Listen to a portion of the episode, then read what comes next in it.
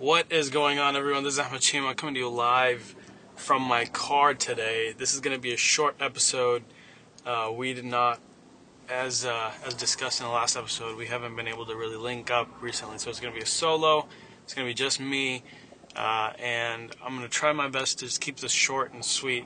What I want to talk about today is how quantity of content leads to clarity of message. What I mean by that is this that when we first start anything, whether it be whether we're writing something, whether we're creating a product, whether we're starting a podcast, uh, whatever we start, usually in general, the first draft or the rough draft has a lot of extra things in it. So I'll give you an example when I was a freshman in college, I was someone reached out to me to do a event video. And in this event video, I had tons of ideas. I gathered a team of like four different video people that I knew like that I knew had cameras. Uh, and I had this grand vision of like, hey, here's what we're gonna do. Uh, you get this footage, you get that footage, and like, what ended up happening is I ended up getting over 40 hours of footage, and to the final video was to be four minutes. And I had to literally go through 40 hours of footage and decide, uh, you know, which four minutes to keep. And that was a very, very long process. Like I, it was, I had to pull like a couple all-nighters just to get it done. And the quality didn't end up good because, of course, I was pulling all-nighters. And the other thing is like, this is unrelated, but uh, one thing I learned from there is like you need to make sure they have the, the same camera profile set up so that the shots look consistent. It was very clear that like we're using different cameras and the shots just didn't match. Anyway, back to the point. Like I just had so much stuff and I was trying to do too much in that first video. And so the video, like the the people, they were happy with it, but like for me, I knew it wasn't my best work. Like it was not the ideal. Next year, what I decided was that I'm not to have anyone else record anything. I'm just to do everything myself. But I still had a really grand vision for what I wanted to do. And so uh, I ended up recording a lot of footage. I got footage from every single thing. And uh, I like I went through and it took me like uh, two, three weeks to edit that video. It ended up pretty good. I do think it's a good video. But again, it was just trying to do too much. Um, and like the amount of effort I put into it, it didn't really result in the quality of content that you would have expected based on the amount of effort.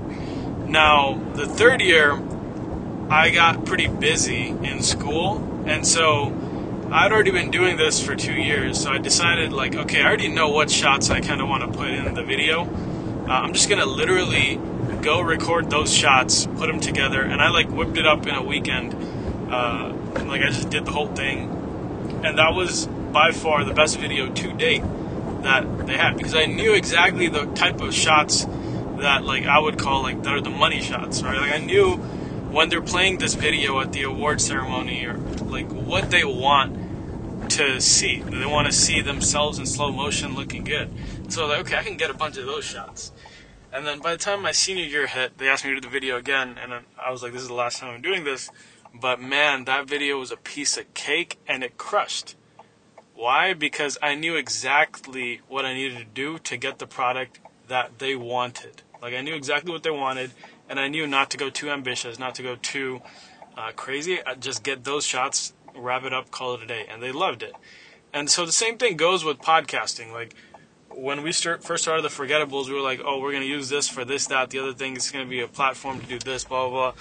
Now it's like, it's literally just about podcasting. And, and I, I do believe what will happen as we keep continuing is we will keep clarifying uh, and narrowing down our message to the people uh, that need to hear it, right? Like, at first, we didn't have an audience. We didn't have an idea of who would even listen to this. And then as we continued to go, we saw the numbers. We saw, okay, the, the people that are listening to this, it looks like they also want to start their podcast. So let's talk more about that. So we got an idea from there and we kind of kept moving forward. Same thing with branding deep dive. At, at first, we had, like, we just had an idea that we wanted to do something. We didn't know if anyone would listen to us. Like, we just knew that, hey, I would like this kind of content. And so I'm someone that has a lot of interests. So like narrowing down to try to find out like what niche I fit into is not possible for me. Just like you're too close to it, uh, and it doesn't like. I listen to like a lot of different types of things, and it doesn't it doesn't make sense to try to do that, right? And so what we found is after we released a couple episodes and we shared it in our circles and stuff, like the feedback we were getting and the people that were responding positively, we figured out who those people were, right? And so turns out uh, quite a few of the people had small businesses, right? Like, and they were listening to try to see what they could apply in their own brand. And then some people, not necessarily did they have small businesses, but they were just into branding at a personal level, right? Like they wanted to see what they could do for their personal brand um, and how they can. So, for example, there's one guy who he's taking a like he was listening so that he could improve his online presence because he's tr- like he's starting the job search, right? So he wants to look professional on LinkedIn and all that stuff. And so we realized that the people that are responding to our content are number one, small businesses, and number two, personal brands. And so if you listen to the intro now versus you listen to the intro on episode two, the intro is completely different because as we went along, we clarified our message based on the feedback we were getting.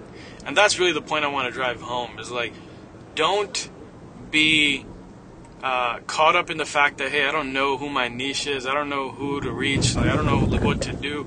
Like, just do what you like, and you will start to find uh, who is responding to your content and who is actually resonating with it. Like, if you put out good content, people will find it. Uh, you do actually, in the beginning, you do actually have to push a little bit to get to those people, but uh, eventually those people will find it. That's a really cool part about content and content marketing is like it's all there, right? Like if the people are looking for it, they'll find you.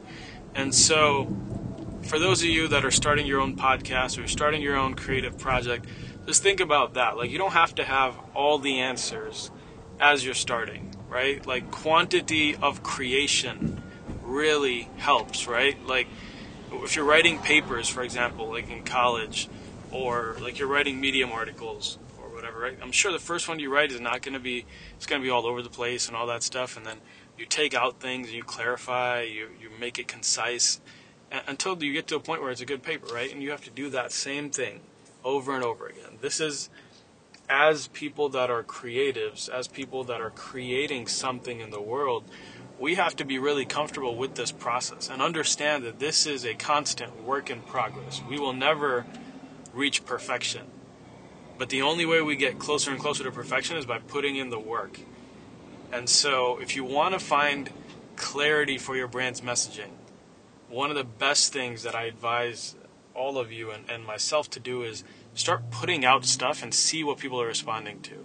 Find out like what people are actually liking from what you're putting out and what people aren't liking and then double down on those things that people are liking all right that's all i had for today um, key takeaway again uh, is to i think just one key takeaway is like folk in the beginning you need to focus on quantity and keep creating and find out what people are responding to and then you clarify your message clarify your marketing as you go in that journey Thank you all for listening. We will see you next time.